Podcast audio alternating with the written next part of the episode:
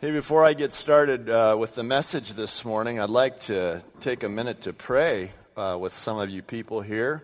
This is August 19th, which means that school's going to be firing up. I think it might have already started for some, but definitely, I think the local Southwest uh, City School is starting up this week. So, you know what I'd like to do?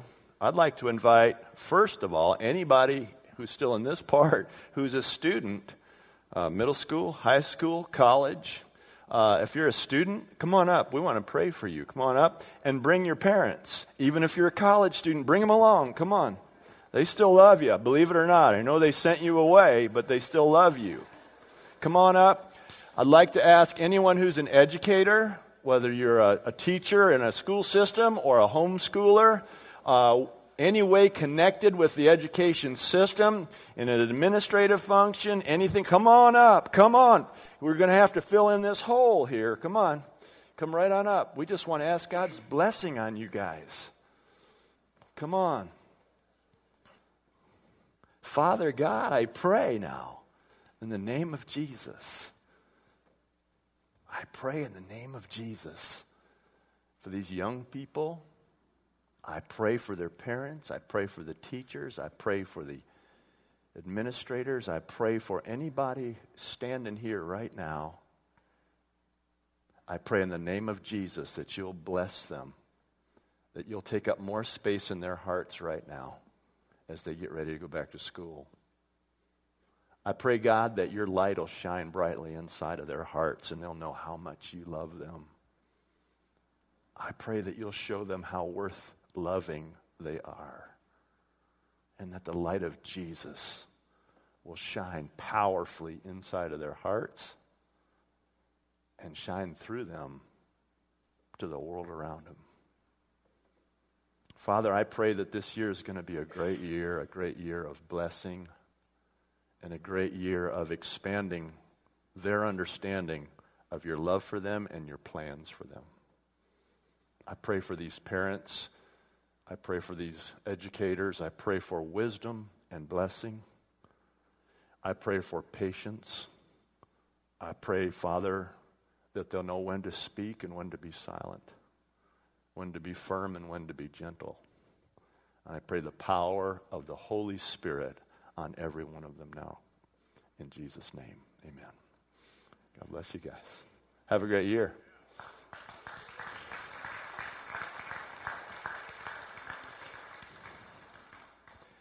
Well, I never really thought it would happen. I never really thought, I really never, ever, ever thought I would hear disparaging remarks from people at the vineyard. I mean, truly disparaging remarks on the basis of what a person chooses to wear. I, I guess I really maybe should have expected it, and I understand now that that my clothing choices today may seem objectionable to you. It didn't really occur to me that my sandals would be a problem for you, that somehow they wouldn't be fitting of church. I, it's the only thing I can think of as these remarks were made to me. And the reason I thought of that is because of a terrible experience I had in a hospital elevator about two years ago. This is true story. I was, I was going to visit someone in the hospital and uh, it was at Mount Carmel West, and I got in the tower elevator, and I was on my way, and there was just one other person in the elevator, and I wasn't paying that much attention to them, really. But I had my Bible in my hand, and I was kind of leaning up against the wall, waiting to get to my floor. And this other person said to me, Are you a pastor? And I said, Well, as a matter of fact, I am. And this, the next words out of his mouth, he was all kind of put together, and he also was holding a Bible which I hadn't noticed previously. And he said, Your church lets you make hospital visits dressed like that? I said, Dressed like what? He said, You're wearing sandals. I, w- I mean, I w- you guys, I was stunned. I was stunned. I was totally, it wasn't funny to me. It was, it was heartbreaking to me. I, I didn't even know, I didn't even have a comeback. I mean, I, I didn't do the, I'm just dressing like Jesus, dude, or anything that, all these things that I thought of later, you know. I, I was so stunned by his judgment against me on the basis of what he saw. I was so stunned by that that I didn't know what to say. And it breaks my heart to think that Christians are out there doing that to other people.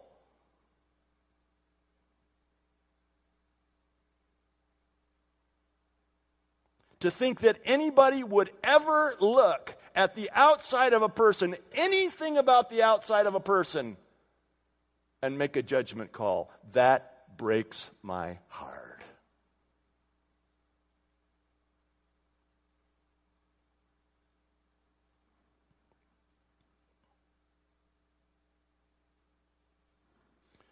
We are midway through a series here at the Vineyard called Extravagant Welcome.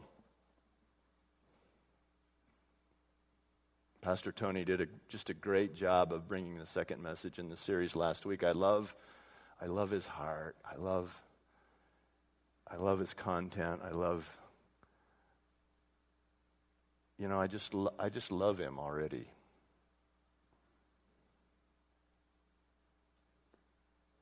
My emphasis on extravagant welcome right now is based on a sense of leading I have I've always had from the Lord about this church and that you know we have a real simple call in this church, don't we? We're not a complicated place. We're not fancy bells and whistles, slick production, seamless services. We're not we don't even think about those things. We have a simple call in this church, just a few things we feel God's called us to, and we're not going to try to copy from others so that we can somehow be like them. We're just going to do what we feel God's called us to do. And one of them is that we would be a place of unusual welcome. And maybe just a few of you in this room will remember nearly 20 years ago when we were meeting in the basement of the Hogue Presbyterian Church, and we, uh, we were there were just a few of us in the church then, and we were rent, borrowing places to meet and all kinds. And I remember a night that we were worshiping God, and this prayer came over me that God would always give us a broad door, just a big door on the front of this church, a big door.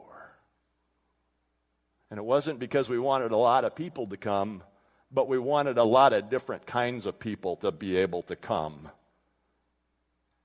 That there isn't a funnel on our door to shape everybody into the same thing, but it's a broad door that comes in and says, Why don't you come in and be a part of our fellowship and see what Jesus wants to do in your life? And so I was motivated by this sense of extravagant welcome.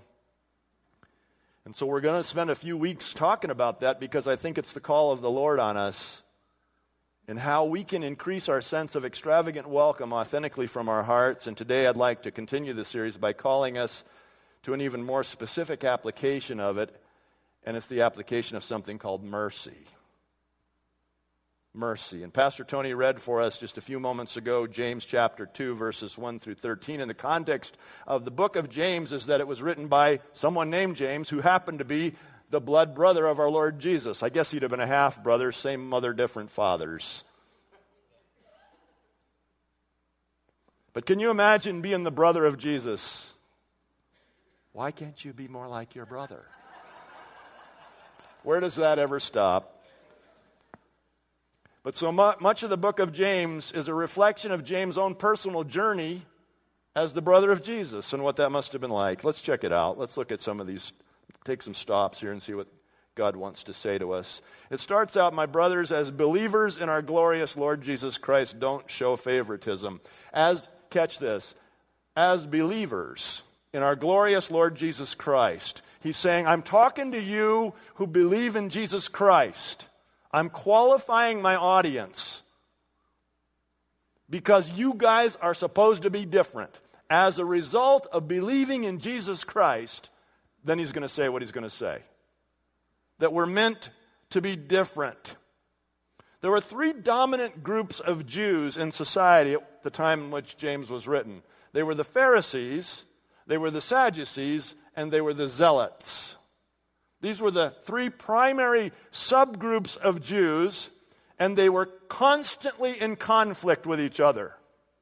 Constantly. And I don't mean just sort of meeting in different places. They, they would meet at different times in the synagogue. They would meet, they were politically engaged in conflict, so much so that the Zealots would even be violent toward the Sadducees. It was into this mix that Jesus came. This is how godless Israel had become. They had taken up arms against one another on the basis of this or that, mostly political. And so, into, into this mix, this new sect emerges. This was written to a Jewish audience. But as believers, he's saying, as you Jews who now believe, understand that Jesus Christ is Messiah, long awaited Messiah. As you Jews who understand that we are now living in the Messianic age because Jesus has come, we are a fourth group in this mix. They were sometimes called Christians, they were sometimes called the Way, the followers of the Way, because of Jesus' words, I am the way, the truth, and the life. And so James is starting by saying, as believers in our glorious Lord Jesus Christ, here's one of the ways that our Lord wants us to be different. And then he goes on in verse 2. He says, Suppose a man comes into your meeting wearing a gold ring and fine clothes, and a poor man in shabby clothes also comes in. Comes into your meeting. The literal translation for the word meeting is actually synagogue. Suppose a man comes into your synagogue. And you may not yet have discovered that in Jerusalem was the temple, and then every city in which Jews lived, they had a local meeting place that wasn't the temple, but it was a meeting place called the synagogue. Still exists in that form today. The synagogue was the local congregation of Jews who had come together for the, the, the celebration of the rituals of being Jews. And so he said, he's saying, suppose a man comes into your synagogue the synagogue with all of this conflict, wearing a gold ring and fine clothes. And the synagogue, the synagogue was also a place you, might, you got to understand that it was a multifunctional place. The temple was not, but the synagogue in the local community served not only as the place for the Saturday, uh, Saturday Sabbath worship, but it was also the town hall it was the town hall in which the municipal uh, uh, cases were heard, with the rabbi serving as the judge. So they would bring their cases before the rabbi. So he says, supposing a man comes into your synagogue, not necessarily your gathering even, but he's referring, he's referring perhaps to a judicial setting. Supposing someone comes into the synagogue and you say, Oh, you notice something about him. You notice that they're wealthy and you say, You come up here. He says, If you show special attention, you know something's going to go wrong here, right? If you show favoritism, you know that's a big if. Something bad is going to follow. If you do this, he says, if, verse 3, you show special attention to the man wearing the clothes and say, Here's a good seat for you, but say to the poor man, You stand there, or sit on the floor by my feet. Have you not discriminated among yourselves and become judges with evil thoughts? Have you not done something terrible? If you say to the rich man, Oh, please come, we're going to show you special favor, special attention. But say to the poor man, Whatever.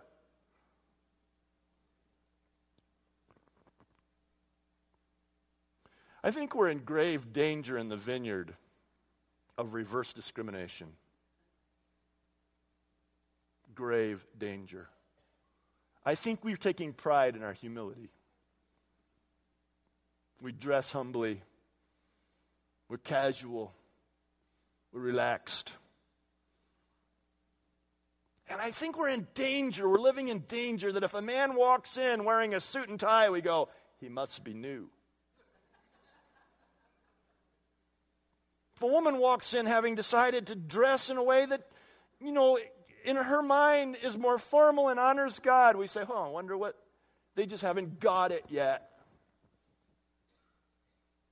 And we discriminate in the opposite direction. I had strongly considered actually wearing my dress suit today as my object lesson. It's actually hanging in my office, but I chose at the last moment to be more offensive and wear my sandals.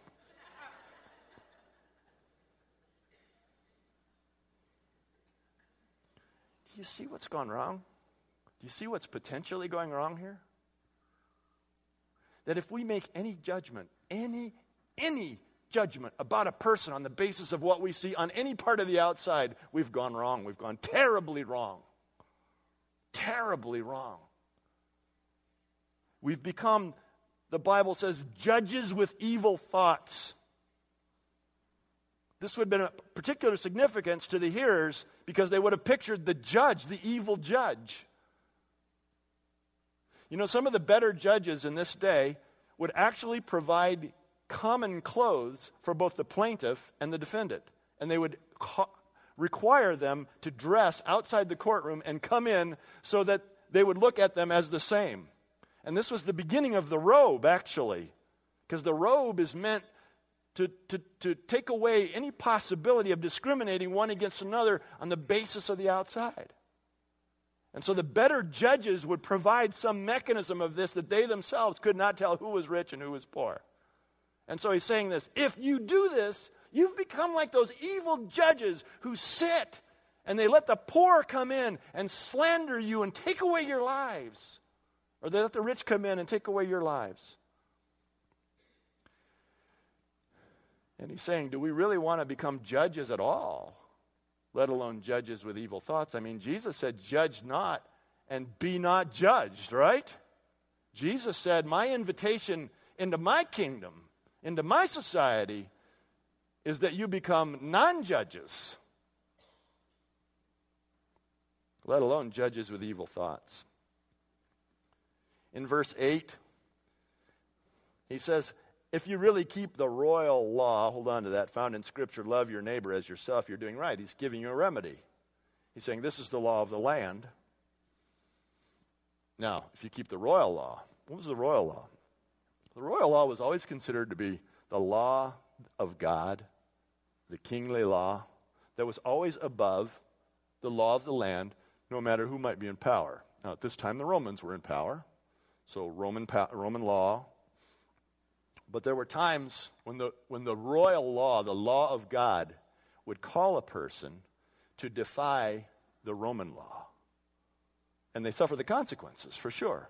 Some of you remember the Old Testament account of Daniel. A law was made over him that he could not pray, so what did he do? He went to his room and he opened the window so everybody could see him pray, right? And there are times when the royal law calls us to defy the law of the land in which case you have to suffer the consequences. He's saying you're not going to get out of trouble by saying, Well, I'm following the royal law. But here's what James is saying that if you keep the royal law found in Scripture, love your neighbor as yourself, make no distinction between them and you, but love them with all of your heart, then you, are going to be, you're going to be doing right. He's saying if you do it this other way, if you sit around and go, huh, and make any judgment based on external observation, you have become evil. You are participating in evil, and that's how close evil is. You look around and you go, they're too skinny, they're too fat, they're too tall, they're too short. Did you see what they drove in in? That wreck, that monstrosity Hummer, whatever? Whatever causes you to do that shows that you are this far from evil all the time. And what the scriptures are saying is it just doesn't matter that there's a royal law. Verse 12 says, a law that gives freedom. Participants in the royal law are free people. We're free from the need to judge one another. On the basis of anything external. We're free. Makes us peculiar. The law of the gospel, listen, gives freedom, not restriction. The law of religion makes restrictions. Don't do this. Don't do that. Don't do this. Don't touch that. Don't drink that. Don't, stop. And the Bible is clear. Those are, that's not the royal law. The law of God brings freedom. And then that famous verse 12 speak and act as those who are going to be judged by the law that gives freedom, because judgment without mercy will be shown to anyone who has not been merciful. Wow, mercy triumphs over judgment. Whoa. There were notable examples of rabbis in this day who were known to be more merciful than they were judging. They were wise rabbis who found a way to solve the problem and extend mercy at the same time. And so much of the lore in Hebrew society at this time was centered around these rabbis, you know, these judges who could act, who could solve the problem, and yet show mercy at the same time.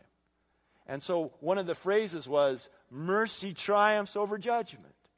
Mercy, when mercy can be shown instead of judgment and the problem can be solved, that's a great day. Well, with respect to our condition before God, we are in deep trouble without Christ. But because of Jesus and what he did for us on the cross, mercy triumphs over judgment. Mercy is extended to us, and the problem of our sin is completely solved by the sacrifice of Jesus. So he's the example of this great judge. But a core quality of being a follower of the way was to be a person of mercy. And they would say, By this shall all men know that you are my disciples, if you have what? Love one for another. This was the mark of the followers. Of the, this is why they were different than the Sadducees, different than the Pharisees, different than the Zealots. Because they were characterized by this merciful, merciful love. And the reason they were is because mercy is what lives at the heart of the gospel message, yes? I mean, God could judge us. God has every right to judge me in my sin, yes? But the Bible says in Romans 6:23 that the wages of sin is death. But the free gift of God is eternal life through Jesus Christ our Lord. He has shown us mercy. So at the heart of the gospel is the expression of the mercy of God toward us. So at the heart of our gospel needs to be the expression of mercy toward others, not judgment. Is this making sense? Now, does that mean that there is never a time for judgment in the church? Not at all. Jesus said in Matthew 18, there's a time that you're going to have to make some very difficult judgments. Paul said, there are times when we have to make difficult judgments in the church. On rare occasions, even today, those of us who are called to be leaders must take on the unwelcome task of making judgments in loving protection of the well being of the flock. It's not anything we ever take lightly. We lose sleep, we pray, we pray, we make every attempt to reconcile. But there are times, unfortunately, that judgments have to be made. But that's the rare exception. In general, the Church of Jesus Christ is meant to thrive as a house of severe mercy, not judgment. So, the core message of the gospel is that it's the Father's heart to show us this kind of severe mercy with a kind of equal regard and reckless abandon. You know, I just see God just being so wasteful with his mercy, don't you? He's just throwing it out there. So that whoever is stirred to turn to him and say, I receive your mercy, enters into relationship with him through his son, Jesus Christ. This is the core of the gospel. The, go- the core of the gospel message, listen, is not, I'm going to show you how to straighten up and fly right. The core of the gospel message is, we don't know how to fly at all. So the mercy of God comes. It's an invitation to freely receive the full brunt of the incredible mercy of a holy God. So, this is the heart of the gospel. So, this then becomes the heart of our presentation of the gospel to others. This is who we are meant to be men and women and young people of mercy, not judgment. And many of you have been the unhappy recipients of a judgmental presentation of the gospel. Yes? And it perhaps shamed you into some, okay, I'll ask Jesus into my life. But it didn't live, did it? It wasn't alive. It birthed nothing but pain and failure and religion. It didn't birth the relationship that you see alive in others. So The core of the gospel is mercy, and so our core presentation of the gospel is always mercy, never judgment. So, at the core of the extravagant welcome thing I'm talking about, people, is living from a heart of mercy. I want to bring you today to living from a heart of mercy. Authentically. When we as believers come to live from a heart of mercy, we will automatically be an extravagantly welcoming church. I don't want to teach you how to be extravagantly welcoming. I don't want to show you a method. Turn to your neighbor and tell him you love them. Man, who hates that? Raise your hand. Yeah, me too. Creeps me out.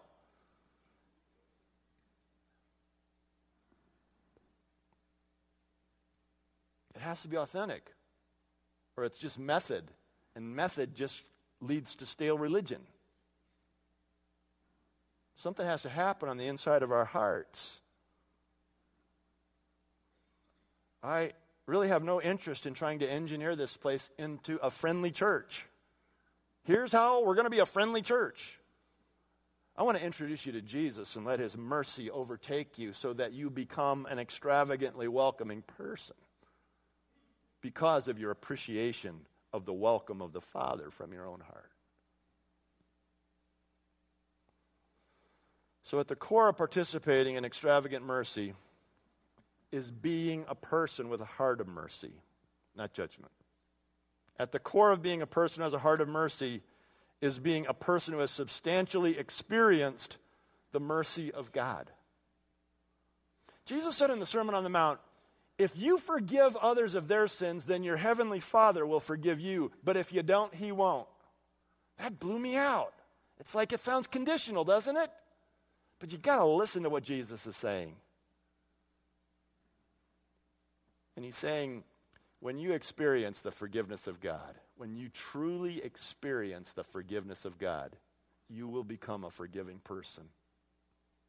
And if you're not a forgiving person, you should wonder about how well you've experienced the forgiveness of God.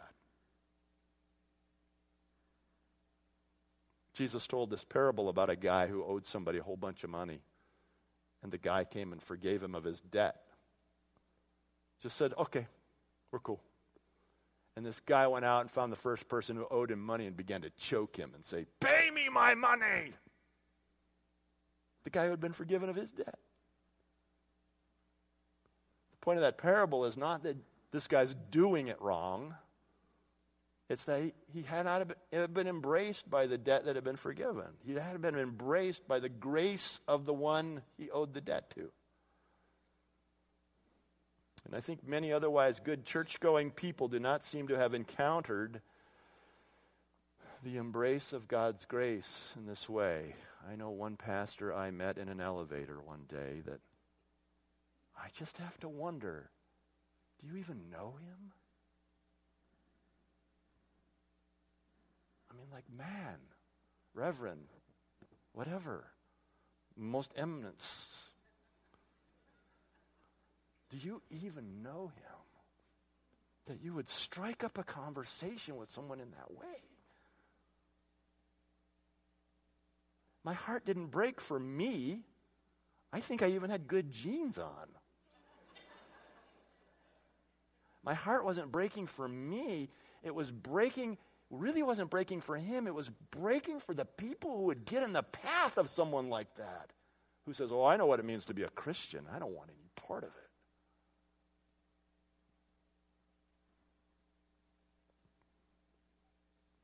I think the whole world is saying, please look at me. Please just look at me? I think the whole world is saying, Would you just look through what you see on the outside? Would you look at me?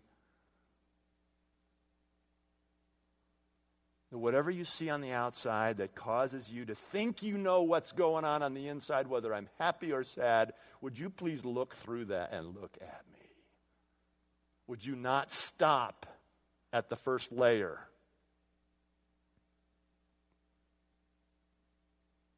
Would you look at me? I think the whole world is saying, Would you look through all the way to my mercy spot? Because I think every person in the world has a spot on their heart I like to think of as the mercy spot. That's the place where you can put mercy on that person.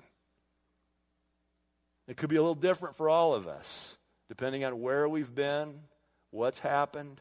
But every person on the planet, I'm persuaded, has a spot on their heart called the mercy spot. And I just see I just see everybody, the whole world saying, "Would you please look through the outside? Would you see if you can make your way to my mercy spot?" And show show me mercy. Would you look through my clothes? Even my sandals today. Would you look can you see my mercy spot? No, uh, don't answer too quickly. Can you look through my clothes? Can you look through my obviously strikingly handsome features? Can you?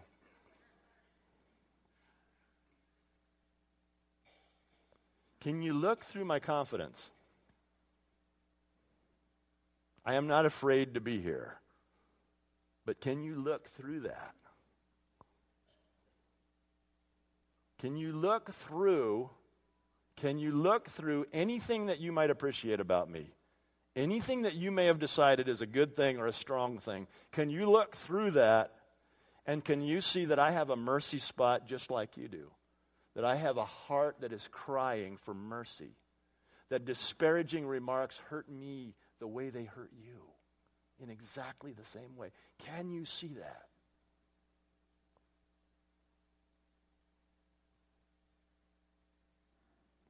Because that's what it means not to show favoritism.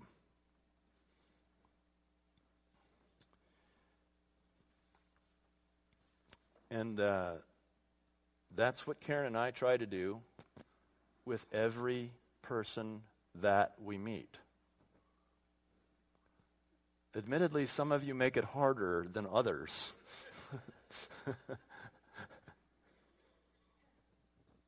but this is the thing that Karen and I try to do with every person we meet. Look past the outside. Doesn't matter. Doesn't make a nickel's worth of difference. Karen and I were just telling somebody at dinner this week we've never been good at hero worship. And it's kind of caused us some problems along the way, you know, when some great speaker from some buddy comes and we're like, yeah, whatever, you know. Put their pants on one leg at a time like everybody else, right? And they have a mercy spot. In spite of, by the grace of God, whatever cool things are happening around them, they're the same broken person. They're the same sinner saved by grace as I am, or you are, or some of you are yet to become. So we've never been good at hero worship because we've always just somehow, intuitively, I guess, or I, probably by the Spirit of God, been looking for the mercy spot in everybody we meet. Maybe you're an accomplished professional, or maybe you struggle to keep a job. It just doesn't matter to us because that's not what we're looking at. We're looking for the mercy spot. Maybe you're happily married or several times divorced. It just doesn't matter to us because we're looking for your mercy spot. Maybe you're the chief of police or just got out of jail. It doesn't matter to us because we're looking for your mercy spot. Maybe you've figured out how to read your Bible and pray and worship God every day, or maybe you're still trying to sort out if any of this is even true. It doesn't matter to us. We're looking for your mercy spot. We're not looking for what's on the outside. We're looking for your mercy spot. That's why you are all equally, extravagantly welcome at the vineyard. Because none of the outside stuff makes any difference. Any. It doesn't get you anything, and it doesn't hurt you. It just doesn't make any difference. And I was reflecting this week on how did Karen and I get this way? And I've decided we got this way by living from a place of understanding that we are two of God's children from whom very much has been forgiven. And from whom very much continues to be forgiven. How do you get your eyes of mercy? I think by presenting yourself freely to God and to experience this humbling and liberating reality in your life.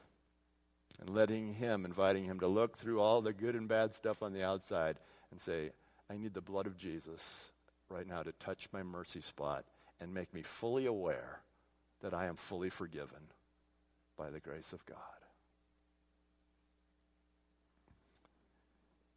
Amen. Why don't we have some uh, prayer ministry people come on up and let's pray for some people this morning.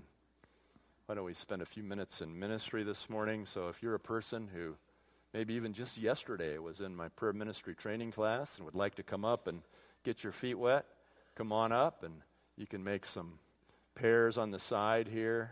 And uh, we want to give you an opportunity to receive prayer for anything that might be going on in your life. Okay? So it could be anything. Maybe it's something I'm talking about. Maybe there's something stirring inside you right now that says, I, want that. I want, I want to experience the forgiveness of God, the mercy of God in my life. And uh, these people will be able to help you with that. But it could be anything. It could be some issue you're facing in your life, something personally, something in your mind, something in your body, anything at all, something in relationships and these people, here's what's going to happen. You're going to walk up to them and they're going to ask you this question. What question are we going to ask them? What are we praying about? What are we praying about? They're not going to judge you. They're just going to say, What are we praying about? And then they're going to help you in prayer, okay? Church, let's stand together and worship God. And feel free to come for prayer or respond to God in any way that your heart is stirred.